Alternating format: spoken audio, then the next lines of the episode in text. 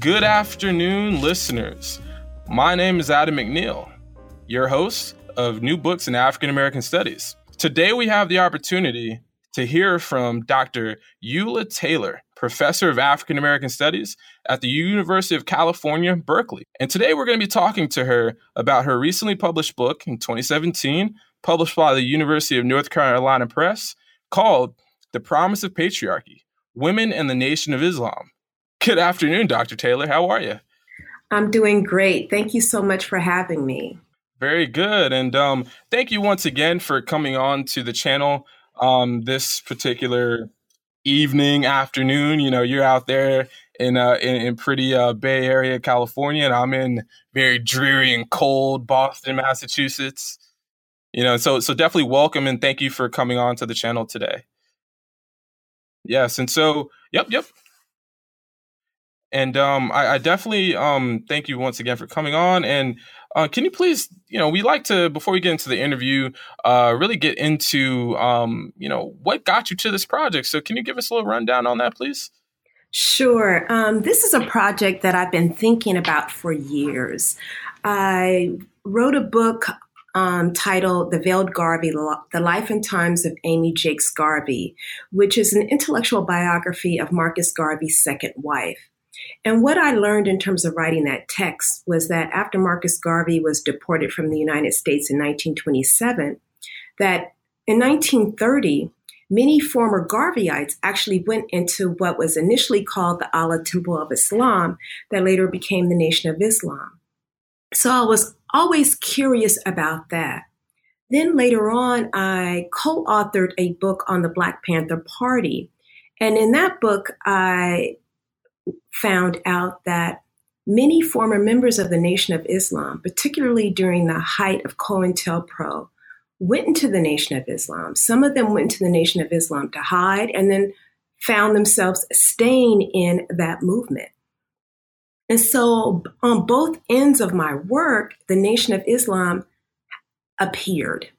And then finally, when um, Spike Lee's um, film on Malcolm X came out, I remember I was a young assistant professor and um, I was asked to be on a panel to have a conversation at the end of the film. And I knew since I am a Black woman that most likely any question about women in the movie would come directly to me.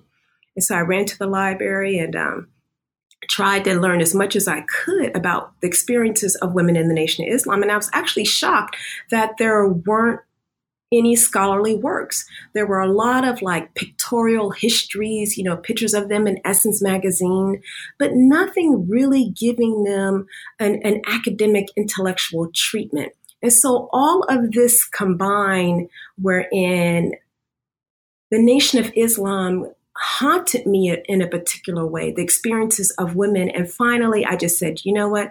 I just need to dive into this.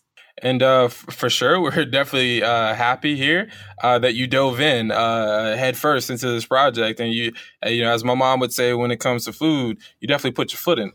I like your mom. Yes, oh, absolutely. Sweet potato pie holiday time. It was a good one. very good, very good. And so, um, thank you for for that. You know, bit of your biography because um, a lot of times we have you know academics and and non-academics alike you know uh, flocking to our channel and we definitely want to know about you know what brought people to these to the projects and um, as a future uh, phd student in this next year you know you put your life into these projects. And so you know it's good to know a little bit about uh, not only the actual things in the text but what outside eh, you know in the world brought you to to these particular texts? Well i'm you know i'm always been interested in the possibility of, of building a black nation within a nation. And so you know my work on the garvey movement my work on the black panther party and the nation of islam all speak to my fascination with black nationalism with pan-african thought to Black people trying to figure out how do we do more than survive America? How do we create options and choices on our own terms? So, this is why my work has largely been centered within Black nationalist and Pan African movements. you know that that's has been a historical question and and an organizing theme. You know, going back, you know, to to the 19th century, even uh, when you have you know different folks, um, you know, like like Delany and others who who are who are doing such a thing, doing such the same. And so this is definitely within a particular tradition um, that is greatly within the frame of of the Nation of Islam. Um, and so um, before we start, you know, getting into you know the uh, the tenets of the nation and, and, and Black nationalism as a whole within the context of this group and movement, um, can you give us a quick biography and kind of like a couple uh, notes upon um, not only Black nationalism in, in, the way that you see it, but also um, the Nation of Islam as a whole to to give us like the quick, uh, kind of not necessarily quick, but an origin story to to this particular group. Sure. Um, the Nation of Islam, as we know it, um, is rooted in the Allah Temple of Islam. And the Allah Temple of Islam came into existence in Detroit in 1930 um, under the leadership of Fard Muhammad or Farad Muhammad, depending on how you want to pronounce his name.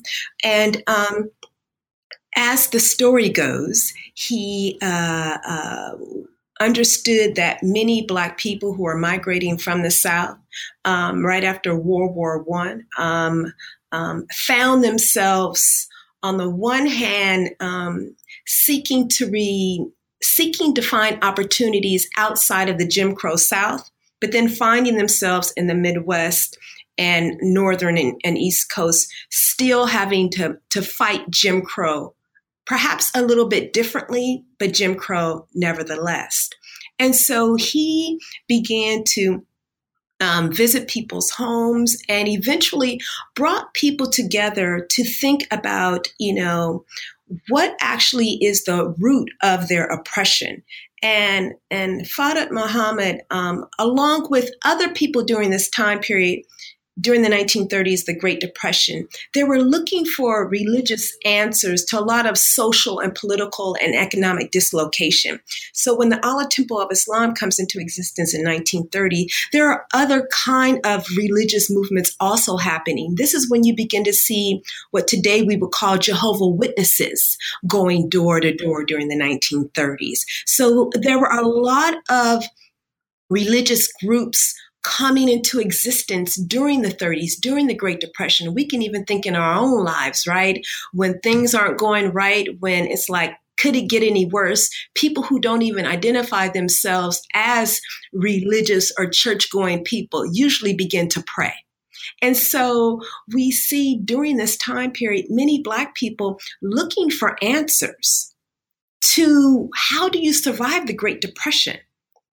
And what Fard Muhammad was able to expose them to is that a lot of the the the the, the Christian Christianity that they were um, receiving in churches, you know, put a lot of the um, their joy in the afterlife, put a lot of their their hopes in a future that um, that they couldn't visually see, and so he began to articulate that you know, one didn't have to die to go to hell because they were living in hell.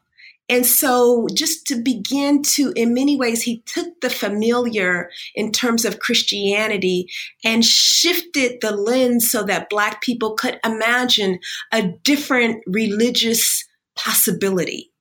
Wow, that's um, that's definitely so true. Because as I was reading your text and um, as we were speaking offline, um, I definitely had really no clue um, about the particular history uh, in depth of the nation. Actually, reverse that.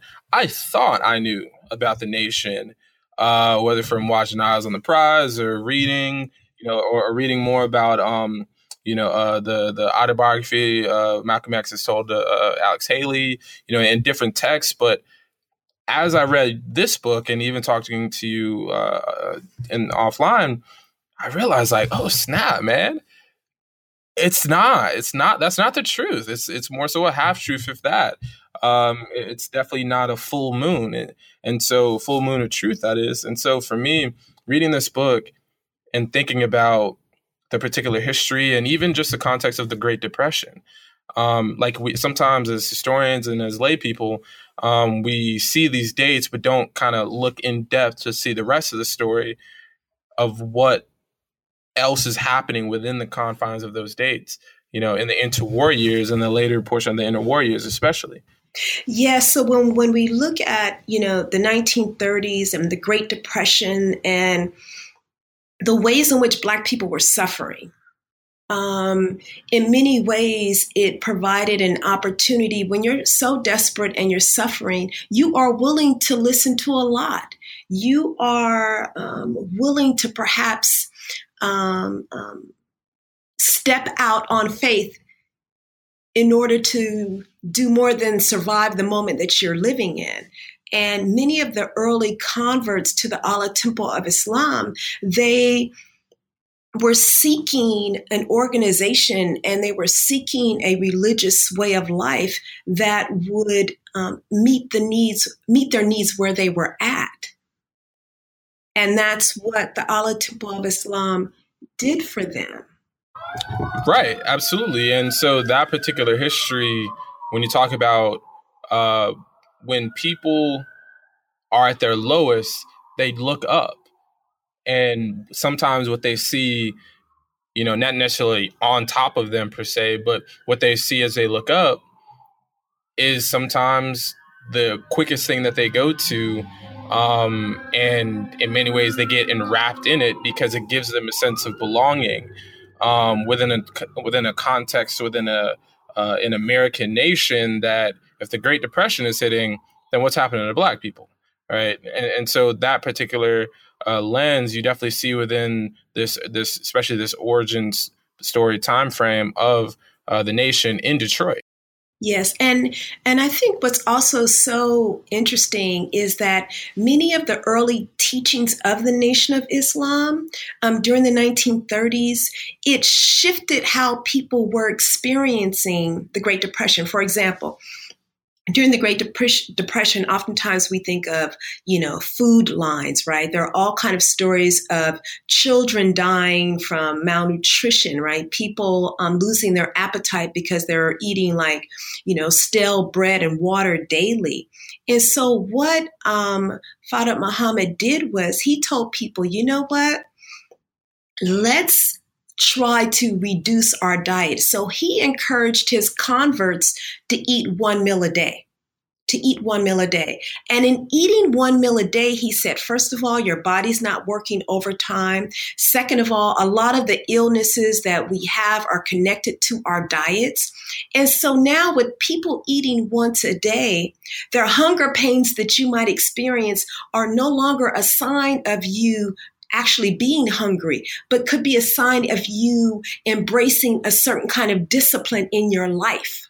And when you look at the the dietary um, restrictions, really, that not only, as you say, the nation uh, put upon their members, but also um, their connection to the actual economies too, um, which I think is I think the economic world that the nation builds I think is one of the more fascinating por- parts about the entirety of their movement that we'll get to later on.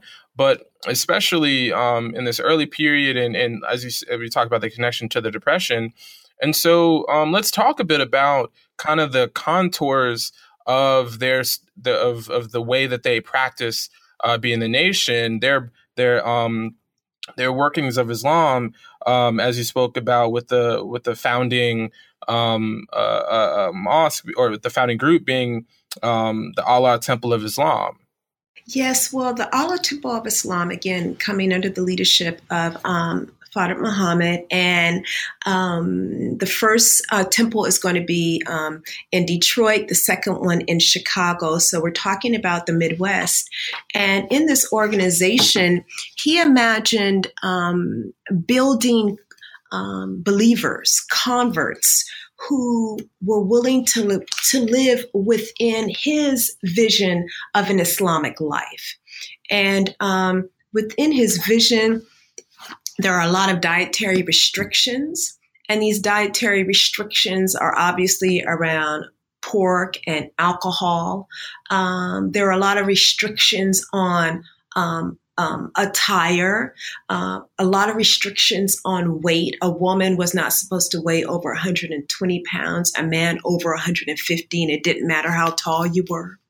Um, and, and, and in many ways, the goal was to create a, a disciplined convert, a disciplined convert who would be a, a pure uh, person who could receive um, his teachings of how he imagined Islam.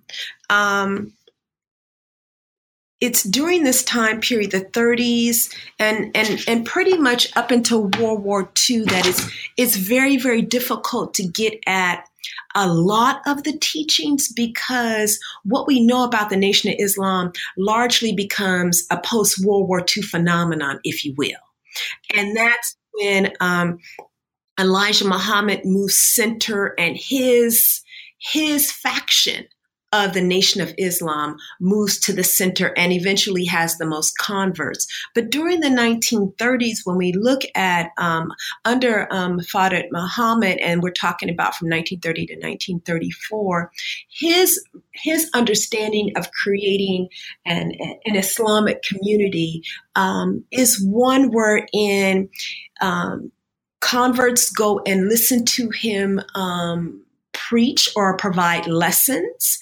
He is preside he is presenting lessons that underscore and anchor his truth about black people and his truth about white people and within this truth white people are understood as devils because of their devilish behavior, because of the way in which race had put black people in a state of being oppressed, um, particularly under Jim Crow laws.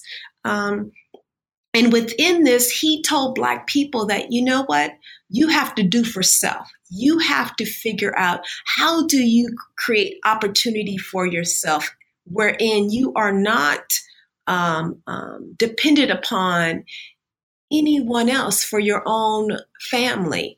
Um, so in the 30s, one of the few things that we have from that period about those early converts was something called the Dillon Report. And I located the Dillon Report at the um, local library in Detroit, Michigan. And up until the point, I had never seen it um, in print.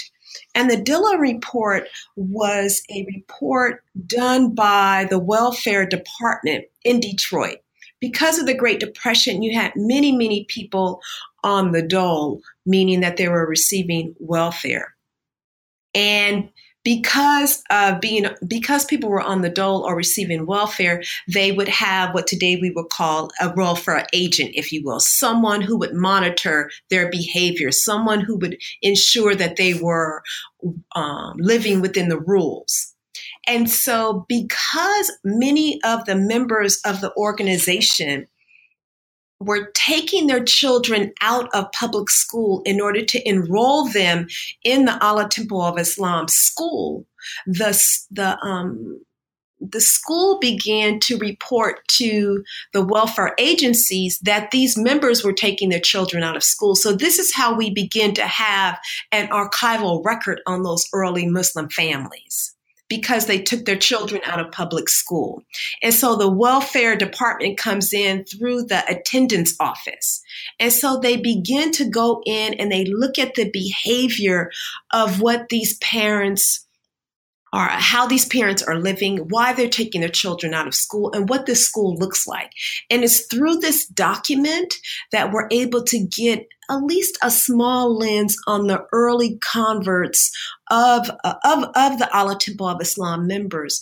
And here we find out that many of them um, are um, refuse to eat where the um, where they're supposed to eat in the quote quote welfare kitchen because of the food that's being served. Here we see that Many of them refuse to send their children to particular camps because they see themselves as um, as not a part of that particular quote quote Negro group. They see themselves as superior to them, if you will, in their understanding of themselves. Um, and it's here that we get a lot of details about the early lives of these converts in Detroit and how they were determined not to send their children to public schools because of the way in which Jim Crow functioned and operate, wherein their children were taught that they were less than who their parents knew them to be. And that and that story goes into, you know, black self-sufficiency, black uh black education, black removal from you know forms of public education because uh, of really the lack of of, of black stories, for for instance, which well, still still a story today. Um, but you know, you know these these these these aspects are all you know within a traditional line, um, and so you know, learning about this particular history, and also not only how because as you talked about when how how you uh, came to this particular came to these particular documents also tells a story of not only how the the nation was building but also what were people around them black and white you know uh, uh, uh governmental and non-governmental groups how did they interact and how did they think about the nation as it was building? Because america's had an interesting relationship with Islam, um, dating back all the way to uh, enslavement and and even even Jefferson having um, uh, copies of the Quran and different things like that. And so um, America's had a as a rough and weird history um, and very combative history when it comes to Islam. And this particular story that you talk about definitely shows that. Well, you're absolutely right, um, especially when you look at um, other Black folks in Detroit um, many of the leaders um, in Detroit, members of the national of the Urban League, members of the NAACP, they were deeply concerned about the Allah Temple of Islam. They were deeply concerned about how they believed um, um, that these converts were being duped, if you will, that these converts um, um were being led astray and so what we see happening is that um, many of them believe that it was be- that the fact that the Allah Temple of Islam could take hold in Detroit and convert as many as 8,000 people there, they saw it as a shortcoming of their own leadership, that they had not um, tapped into um, um, working class and, and, underclass people and offered them support in the ways that they should. And so they they saw they were concerned about it. They were concerned about them quote quote being led astray. They were concerned about them um, um, um being under the wrong influence. You're, you're, definitely right. That was an important aspect of the book um, that I definitely it was very interesting to read about. because as I said before, a lot of the a lot, a lot as you said, a lot of the history that we know of the nation is a nation in almost the 1950s, or almost the the the time, you know, the late 1940s, 1950s, as uh, as as Malcolm Little and later Malcolm X is getting out of jail um, in, in, Massachusetts and such like that. And so, um, throughout this entire frame, you know, we're talking about um, the early uh, influencers and the creators of the nation but the stories about women like um you know uh, the the wife of Elijah Muhammad, uh, Clara Poole, uh, Clara uh, Muhammad before. I mean, I assume after, and, and others are they're, they're they're ones where they are the ones who are making inroads within the the nation and really defining and helping to redefine what Black womanhood is within the frame of uh, of uh, what became you know the Nation of Islam. Yes, um, the first chapter of the book is really, really focused on, on Clara Poole, who will become Clara Muhammad, um, because I point out how it's really largely through her that she encourages her husband to accept his own um, um leadership in the organization. And a lot of it was largely because of her own frustrations during the Great Depression and how um, Elijah Poole at the time had difficulty holding a job, was drinking, um, would gamble the money away. There, they had small children, and she was trying to figure out how can I make him responsible to this family. And because of her sister in law and Elijah Poole's brother, who had been going to hear um, Farah speak, that they encouraged her to come.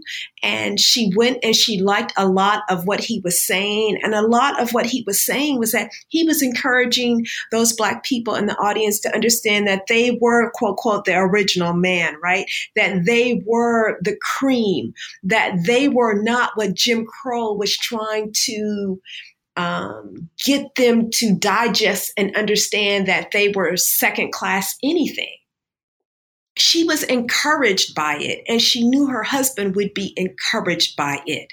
And at one time she went to one of the lectures and and and it's reported that he asked you know where's the man that lives in hamtramck? And this is where they lived. And she raised she acknowledged and said you know he is my husband. And it's reported that he said tell him to continue to do what he's doing and I'll back him in what he did. And she reported, she allegedly reported this to Elijah. And clearly he needed to hear that more than anybody. And it transformed him in terms of understanding who he was and who he could be. Right. And and and that to me was it's just one of those stories of, you know, as we see so many so many times in, in our history as as as black people when when you have someone encouraging you when someone believes in you more than really you believe in yourself um and then you know that that's really how a lot of people have dragged themselves out of the ditches of life is that the words and the actions of others on your particular behalf emboldens you to do and produce greatness.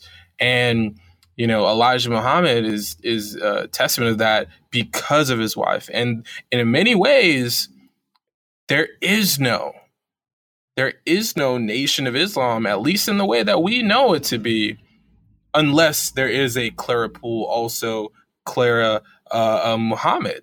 And I don't think that that's definitely an understatement. I, I don't think that's a grandiose statement to make. Absolutely, between Clara Poole, along with other women that I tried to recenter in this story, women like um, the, the, secretary of um, um, um Muhammad, who was um, um, Sister Burnsteen who I, I highlight um, in the book.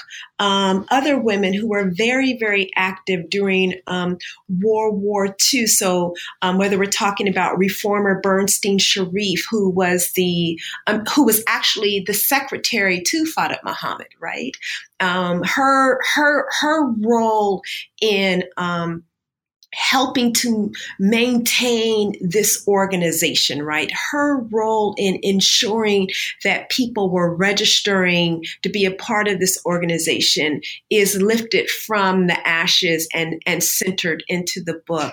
When we look at World War II, and in terms of the role of Sister Clara, you know, I also um, introduced um, um, um other women who, who were very, very important to um, helping to shift the Allah Temple of Islam from uh, into the Nation of Islam.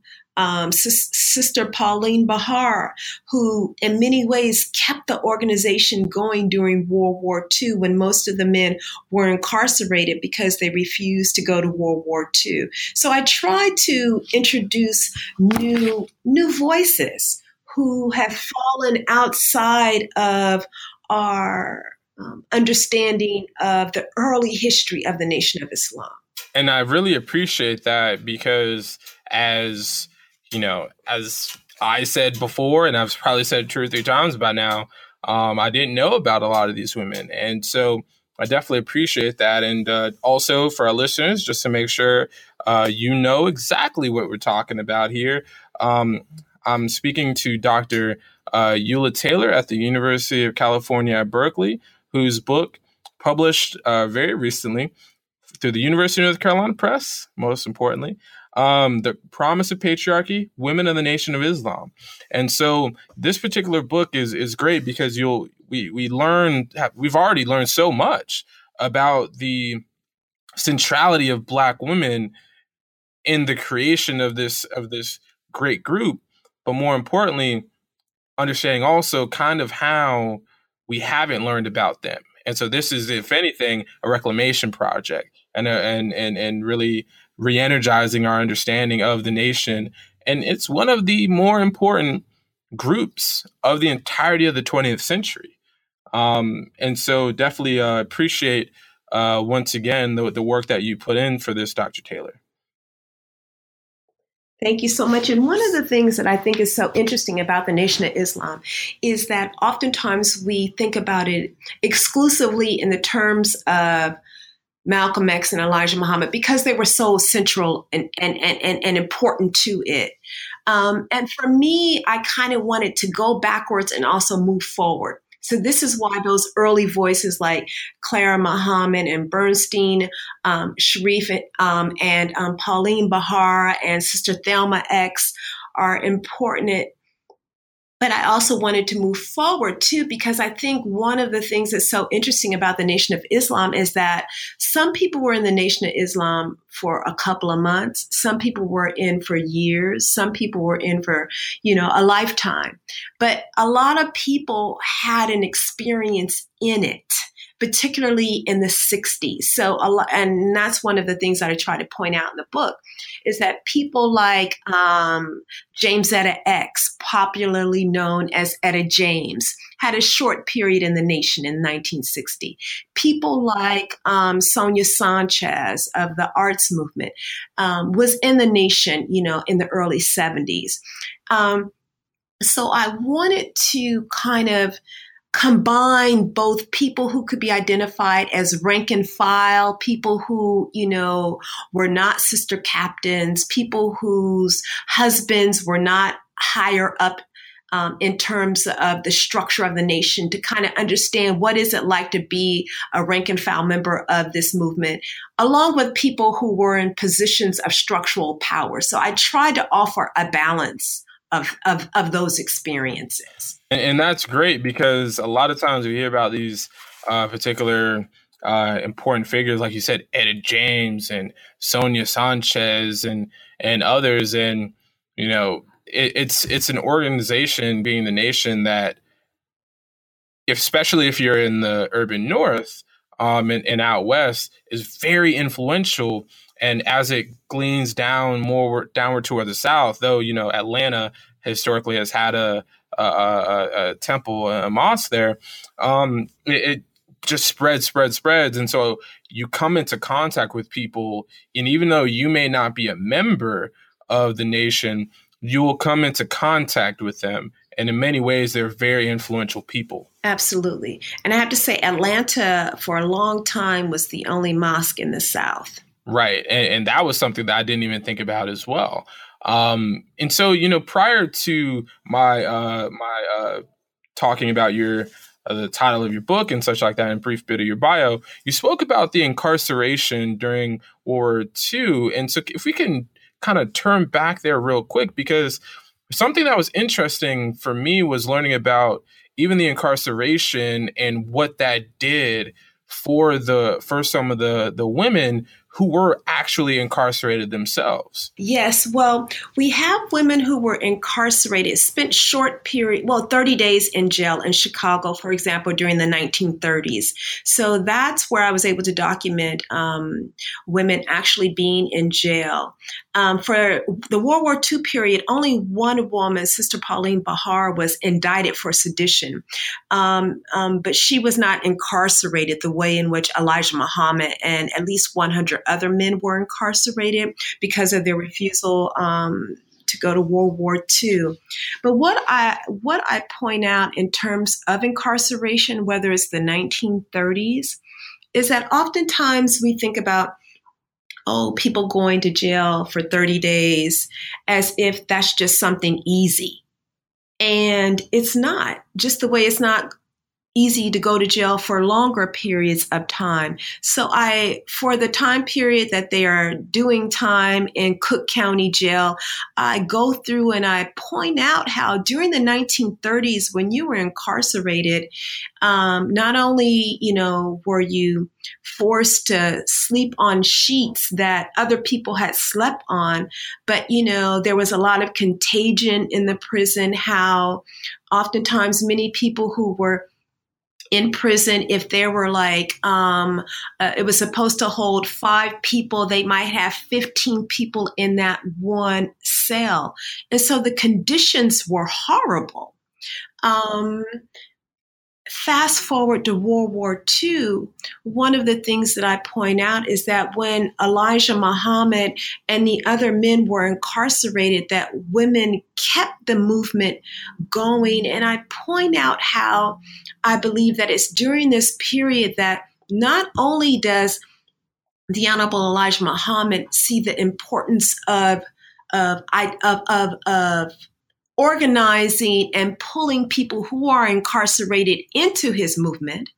But the women also begin to see the importance of literacy, that is, actually writing letters wherein we often think about, you know, quote, quote, fishing or bringing members into the organization um, as being exclusively um, people being on the corners, men and men being on the corners and pulling people in. But I point out how women are actually writing letters to men who are incarcerated, and that becomes a way in which they are, quote, quote, fishing for new members. And that's important because you know, you hear these stories in different contexts of women on the home front um, holding down, um, you know, whether within the confines of employment or within within this context of uh, keeping a nation literally together.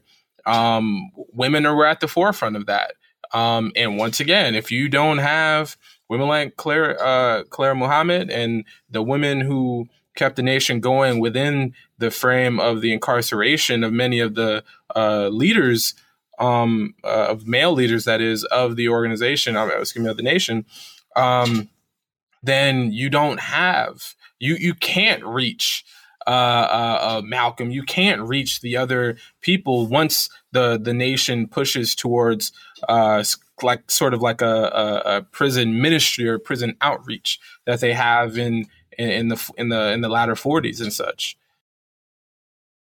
It's interesting because, um, in addition to to conducting research in Detroit, where I found the Dillon report, I also con- conducted research in New York at the Schomburg Library. As most of you know, that they have the Malcolm X um, um, archive there, and I was able to find a letter that um, Malcolm X wrote, wherein he pointed out how um, he was chastising the brothers because they were saying, you know, the women are, are sending out more letters than the men. Um, and yes, and so the whole idea of, and I think this is so important, of, of literacy at this time period. Um, in order to become a member of the Nation of Islam, you had to be able to write a letter, right? You had to be able to um, uh, replicate a letter replicated in terms of um, not just spelling, but in, in terms of just how one um, and penmanship. And literacy, um, some people learn to read and write because they wanted to be a member, because it was required for membership. And so I think it's just oftentimes those are the quote, quote, small things that fall out of discussion and conversation around membership And I think it's just so very, very important the, the role of literacy and not only um, allowing one to be a member, but as well as pulling other people into membership. Right. And and I think, you know, that that is so important because as we talked about before, um, within the context of of Clara Poole pulling Elijah out of the dr- little sometimes drunken stupors that he would be under, the nation, uh, the the rise of of this particular group gave him something to not only look forward to, but to work into. And the same thing qualifies here as well. Um, so that's definitely important because if you're imprisoned, you know, I've never been in prison, but I can only imagine that you need something to help you to stay sane so that you can reach the time at which your duration and and within imprisonment is over. And what they're able to do is keep people alive in many ways.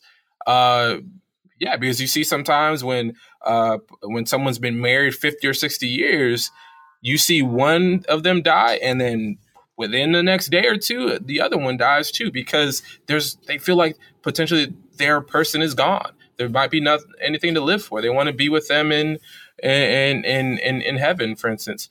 And so within this context you know they wanted to be able to get out of the hell that is within imprisonment and that potential heaven was you know the nation. And in writing too I, I, talk about writing as a way in which to not only um, um, fish pull people in the organization, but it, but it also becomes a way for the women who are actually writing to reaffirm why they are committed to the organization, right? So in that, they're talking about you know how their life was prior to their membership, what their life is like now since they are a member of the Nation of Islam. So I talk about just the whole writing process itself as a way in which to reaffirm your own commitment to the organization when I think about literacy and, and and, the importance of literacy, this you know the, the nation you know made it very as you as you greatly said you know the nation made it very important that writing and literacy was so important and so it's great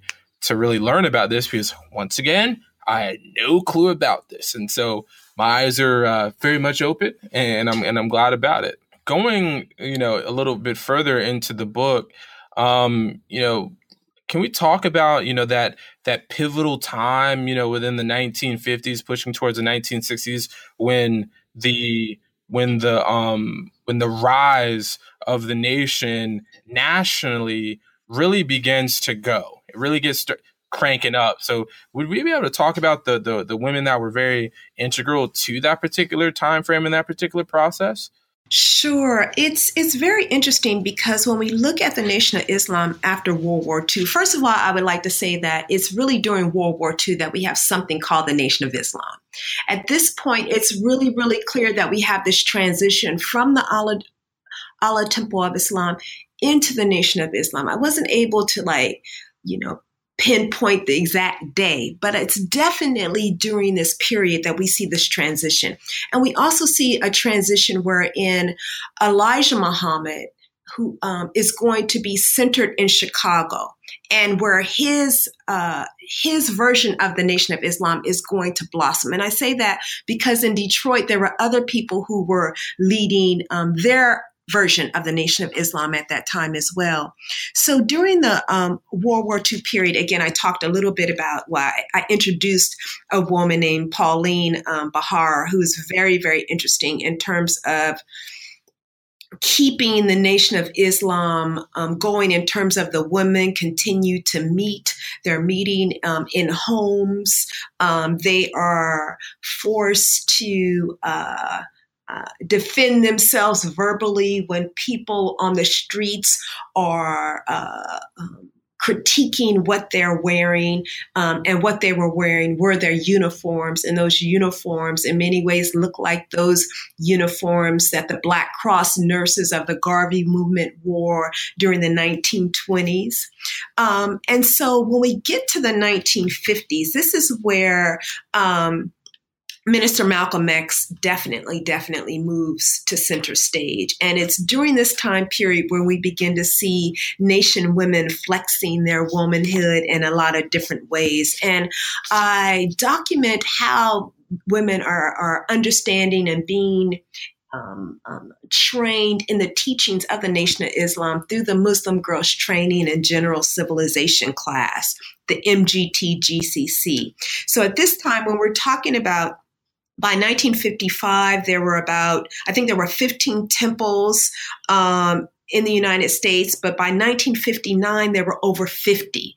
So this is where we really, really do see just the, the, the, the, the blossoming, right, of this movement. Um, again, so 1955, we have about 15, 1959, they're over 50. So this is when it truly, truly expands. And it's expanding where in the MGT, women learn their roles in the organization and men learn their roles in the organization through the FOI, the Fruit of Islam. And um, it's during this time period that a woman named Sister Thelma X moves into the center for me. And Sister Thelma X, I was able to locate her very, very slim archive, if you will, at um, it was Howard University, the um, oh gosh, I'm sorry, um, um, um, the C. Eric Lincoln papers.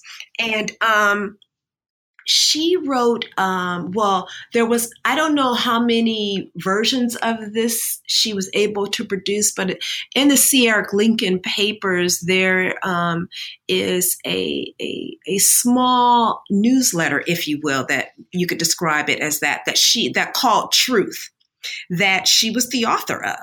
And in it, she basically pointed out um, why one would want to join the Nation of Islam.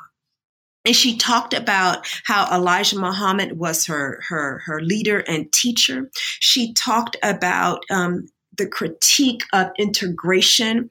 She had um, articles such as um, an Asiatic grandmother speaks for the Negro children, and she offered her solution to the Little Rock problem of integration. And she posed questions such as, "What good is your son's diploma hanging on the wall while he has while he is hanging on the limb of a tree?" So she pointed out, um, you know, what Jim Crow actually offered Black people and how the only ways in which Black people would be able to live and be their full selves were if they were deeply committed to creating their own nation. And she talked about how um, that mm, integration was not integration in schools was not the way for Black people to move forward. She basically was very, very critical of um, of integration or desegregation because she believed that it was putting children in harm's way.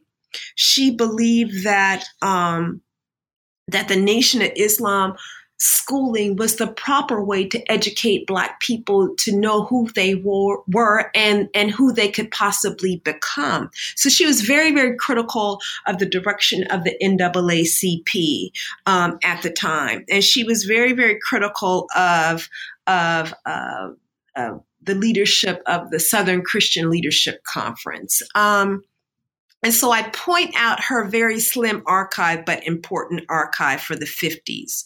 Um, I also point out that there were women like Sister Louise Dunlap and Sister Ernestine Scott, women who have completely fallen out of the um, Nation of Islam's history. Um, but these are women who you know, sat in a white only railroad station and who were confronted by a police officer who, um, um, because of their willingness to sit in a white only um, section of the railroad station. Eventually, two men who were members of the Nation Islam come to their defense, and these men um, um, um, engage in a confrontation with that police officer. And in the end, because of their willingness to defend those two women, they find themselves in jail. And then Minister Malcolm X is forced to go and, and, and bail them out of, of jail. And the story um, enters into the history of the Nation of Islam largely because of the men going to jail and Malcolm X having to bail them out. But the fact of the matter is, it all began with these two women taking the position that they could sit wherever they wanted to. And so I introduced them into the 1950s. Um, and finally, for the 50s, I introduced um, Sister Betty X, who would eventually become um, the wife of Minister Malcolm X. But what I do around Betty X is that oftentimes people talk about Betty's conversion into the Nation of Islam, but I actually begin with the woman who Betty simply describes as a nurse's aide at the hospital who actually invited her to dinner and eventually to the temple. And I talk about this unnamed woman as a woman who is actually fishing for women like Sister Betty. And so, although I don't have her name, I talk about how Betty describes her interaction with her and how she's constantly encouraging her to come back to the temple to hear her minister, who at that time was Minister Malcolm X. And and that's huge, and I, and I appreciate you doing that because a lot of times when we think about uh, Sister Betty, it's not. it's always about her attached to uh, uh, uh, Minister Malcolm, you know, and then and then going into marriage. But it's good to hear and to learn about what how did she get into the nation and and and and what was her story about her coming into it because she is such an important figure um today and obviously you know it's always good to know especially in the context of learning and writing about black women about them about their lives and where they're not attached to somebody else right? They're they're living their lives and they're doing their thing. And then you know how do they come into their um how do they build themselves up effectively? Um uh, and, and, so i definitely appreciate you you doing that especially in this uh, particular context. Yes one of the things that i was that i that i really tried to put forward in this book is that and the reason why I titled it The Promise of Patriarchy is because I wanted people to, I want people to understand that pa- the concept of patriarchy, right? This whole idea that women, if you are a part of this organization, that there are going to be some things that are going to be beneficial for you you're going to have the choice of not having to work outside the home. And during the 50s, this meant you're going to have the choice of not having to work as a domestic because most of the women during the 1950s who are Black, who are not formally educated, they are working as some form of a domestic. And there was no guarantee that you would have uh, a, a, better um, a better experience working as a domestic in a white person's home than being a, a wife in a patriarchal home. And so I point out how oftentimes we go to all of the the troubling and, and and and problematic nature of patriarchy that is oppression and domination. And definitely women in the nation of islam walked that tight rope and that how do i live with someone who technically is has the final say wherein i am not um, oppressed wherein i am not dominated wherein i am heard and so having to walk that tightrope became difficult for some women. But if you were able to achieve a healthy balance of respect and protection and trust, then it could be a home wherein a woman would be shielded from all of the violence of Jim Crow life. And that's and that's so true because you know when you think about you know the you know p- how people might characterize women within the nation um, as as not having you know, uh, quote unquote agency and, and, and these different things. It's much more complicated than that. And really that's the, that's the, one of the more important interventions that your book makes is to complicate that particular narrative. Um, when it came to women, uh, uh, within the, the, the, within the actual nation and that they produced greatness within the nation. Um, and so, you know, it's not taking away from what the actual realities of that were on a daily basis, but it's very important that we hear about their contributions and not only con- contributions because those could be peripheral, but their central workings within the organization or within the actual nation, excuse me. You're absolutely right. And one of the things that I that I really, really did my best to to anchor in this book is that how one experienced the Nation of Islam in 1930 would be different from how you experienced it in 40 versus 50, 60, and 70. Because a lot of times when people write about how women are experiencing Black nationalist or patriarchal movements, it is if they're not experiencing history. And I wanted, Yes, and I wanted to point out, you know, the Great Depression, you're going to have a certain kind of experience in the nation versus the 1950s when we have, you know, um, suburban life coming into existence, where you have a lot of, of, of Black women still being forced to work as domestics. You're going to experience the nation in a particular way versus the 1960s when we begin to have more options and choices about um, um, building a black nation and what that could look like versus the 1970s when we have the women's movement right and how black women are experiencing black feminism and and and different kind of options and how even under those conditions people still might find themselves going back into the nation because of what they experienced in um, the student nonviolent coordinating committee what they experienced in the black panther party for self-defense defense, what they experienced even in the women's movement. Right. And that's an important breakdown because when you look at, you know, how the nation grows within the 60s and and you have so many things that are going on that yes, you are building this nation, but it's not isolated so much from what is going on in the contours of the actual uh, nation that your nation is within.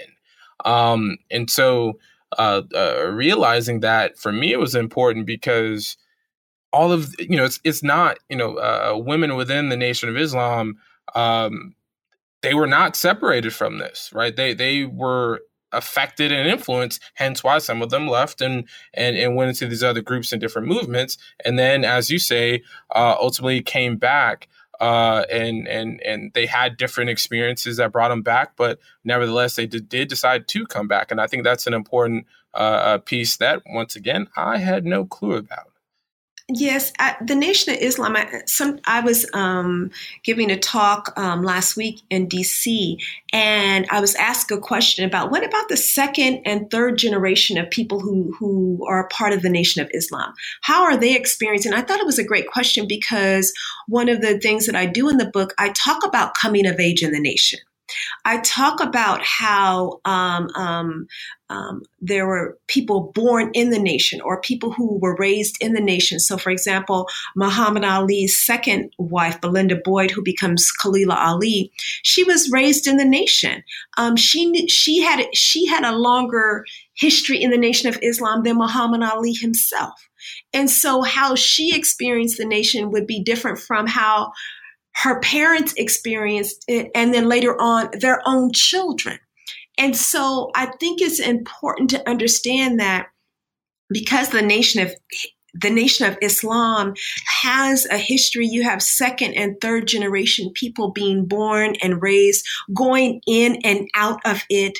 The way in which you have second and third generation people being uh, children of preachers, right, and ministers, and and and and and, and uh, parts of different um, Christian denominations going in and out of of the church.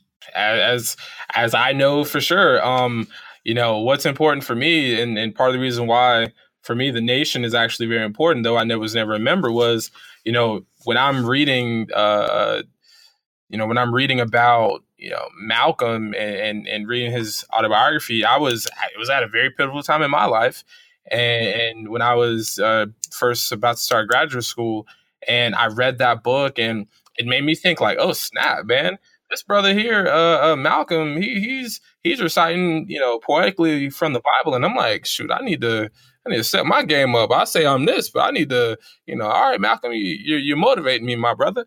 And so, um, you know, we all go in and out of these different um, traditions, and uh, sometimes anyway, and there are things that bring in and there are things that bring out, but telling that particular story uh, of the deviations and, and the the comebacks are very important, and it's also why um, it brings us even to the the 70s and the 80s as well within the nation as you know um, as uh, Minister Louis Farrakhan is you know uh, building up, and then these other f- uh, fact factions are building up too after the the, the death of Elijah Muhammad um, in the early 70s.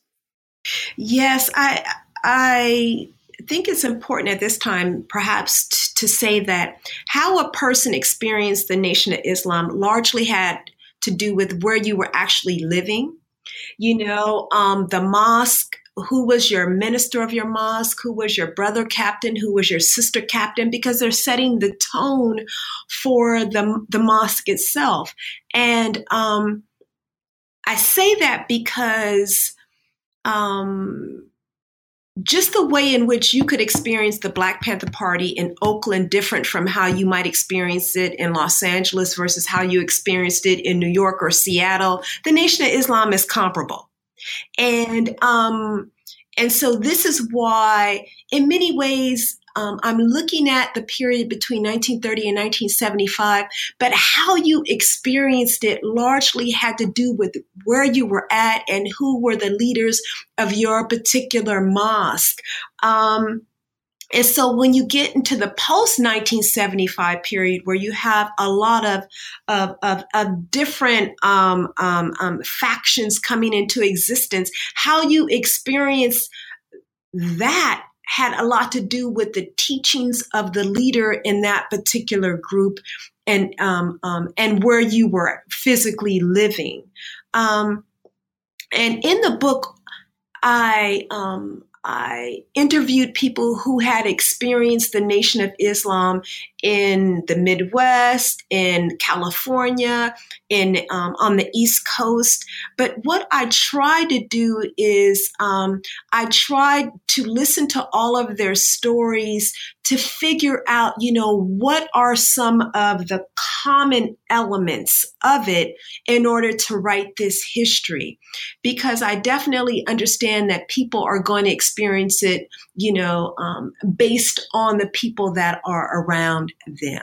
Right, and and and thank you for that. I appreciate that because you are right. How you experience something is not uniform to uh, the actual you know group that you profess that you're a part of, right? Um, and and definitely see that painted throughout. Um, and so you know when when you talk even about you know what, what's going on in, in the 70s and such like that and, and like you said it's mostly towards you know the mid 70s and such like that but also uh, your your um, your epilogue and and your your uh, conclusion were very important for me in in understanding. You know, you talk about uh, the particular um, contours of the group of, of the nation as you move towards um, the the the end of the 20th and going into the 21st century as well um, with the ode to, to the 80s too and so that time was i think very important because that's also a time where you know uh, how I came to understand the uh, the nation as well started to get painted too. Um, as a lot of us, you know, you have these. You know, I'm sure you've seen it. That picture, uh, that that black backgrounded picture where you have um, uh, uh, uh, uh you have the Honorable Elijah Muhammad. was it maybe Malcolm X and King and, and everybody in the background, right? Um, and, and so that's that's you know where I started to to really like who is that guy? Oh, it's a it's a you know it's a Elijah Muhammad. So. Yeah. So you're absolutely right. So when Elijah Muhammad died, um, I think it was February 25th, 1975, it's important to say so did his nation of Islam. And so upon his death, his his children, um, whom at that time were identified as the royal family, they proclaimed that um, um, Wallace D. Muhammad, who was the seventh child of Clara and Elijah Muhammad, would become the new leader of the organization. And within six months, um, Wallace Muhammad, he revised a lot of his father's Islamic teachings, uh, particularly um, the teaching that depicted whites as devils. In fact, it was under um, Wallace Muhammad that we have the first white person um, become a part of the Nation of Islam um, in terms of, of conversion. And many of the people who had um, who were quote quote the original followers of Elijah Muhammad under what became known as the original Nation of Islam did not like the direction that um, um, Wallace Muhammad was going, and they began to break off. And so in the epilogue, I identify three of these branches um, Silas Muhammad in Atlanta, uh, Yusuf Bey in Oakland, and um, um, Louis Farrakhan, which had the long, the largest number of converts. Um, and this was actually a very difficult story to tell, um, largely because of what happened in Oakland, California, under the leadership of Yusuf Bey. Um, but I concluded by um, pointing out that um, that it's in the post 1975 period that you still have people doing their best to figure out how am I going to be able to do more than survive America. So, um, white supremacy, racial violence, police brutality, poverty, poor schooling, the high incarceration of Black folks, right? Um, these were the things that spurred people to join the nation in 1930. And so clearly, those same conditions are the reason why people continue to join this organization, you know, in the present moment. And in the end, I my last two words in the book are I understand because I do. Um, in terms of when you are living in an environment where there is, you know, so much anti-black um, rhetoric and harm um, being articulated, people are looking for a place a, a way in which to um, navigate all of this. And the Nation of Islam has become a site for some. And that is very important. And it's also, you know, um, in, in the last couple minutes that we have you, um, it, it's definitely important that, you know, you put that final aspect of it with your epilogue because the the nation is you know it's one of the great organizations you know it's one of the great movements and the great groups um, of the of the 20th century, um, it's also one of the most controversial too. And so, trying to understand the nation um, is something that's also very important too. Uh, and, and, so, when you say "I understand," as far as you know, the the the, the yearning to create a nation, and and the the the frames and and the direction that they took to do it I understand as well. And hopefully our listeners better understand. And we'll go and get that book. And so that book being The Promise of Patriarchy Women and the Nation of Islam. And um, in the last, uh, like I said, in the last couple of minutes, um, you know, it, it takes a lot to, to to to write these books, and it takes a lot of um, uh, takes a lot of different kinds of energy, shall we say. Um, but with that said, is there anything that you're working on that you can give us a little, you know, brief uh, synopsis about if, if, possible, or anything else that you got uh, going on within within uh, within your writing life? Sure. Um, I think for most um, scholars, one of the ways to put closure on one project is to begin another. And so I was able to put closure on the promise of patriarchy by beginning a new project on a woman named Frances Beale Frances Beale um, was a member of SNCC, the Student Nonviolent Coordinating Committee, and a founding member of the Third World Women's Alliance, which um, in many ways became a, how can I say, um, it became the anchor for our understanding of women of color feminism, um, for Black feminism. So, the Third World Women's Alliance, for example, was very, very active in the 70s in support of Angela Davis. Um, Frances Beale herself wrote a wonderful, wonderful essay in the late 60s called Double Jeopardy to be Black and Female um, in, in the movement. So I'm really, really interested in Frances Beale as an activist of the 60s, but most importantly, how she, as a, as, as a radical activist, continue to live a life committed to freedom. So in the 60s, she's a part of SNCC. In the 70s, she's a part of the Third World Women's Alliance. During the 80s, she's a part of the um, apartheid movement. Um, um, and she goes to South Africa to be a part of, of, of, witnessing the election process. And if you fast forward, she um, was very, very active in um, the Black Radical Congress. In fact, she was the national secretary. So I'm interested in her life because, in many ways, it's the life of a Black radical.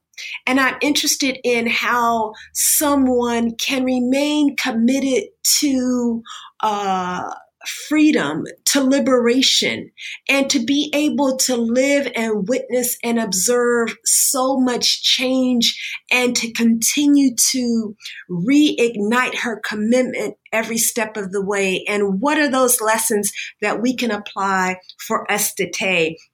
To give us courage and energy and a certain kind of resilience to do more and and we definitely appreciate you for taking this for you to, to take the uh, initiative to do more um, and and hopefully once uh, once you complete that project uh, we'll get you back on the channel for sure I would be honored. Very good. So, once again, uh, we have Dr. Uh, Ula Taylor, professor of African American Studies at University of California at Berkeley, and we've been talking to her today about her recent book from the University of North Carolina Press entitled The Promise of Patriarchy Women and the Nation of Islam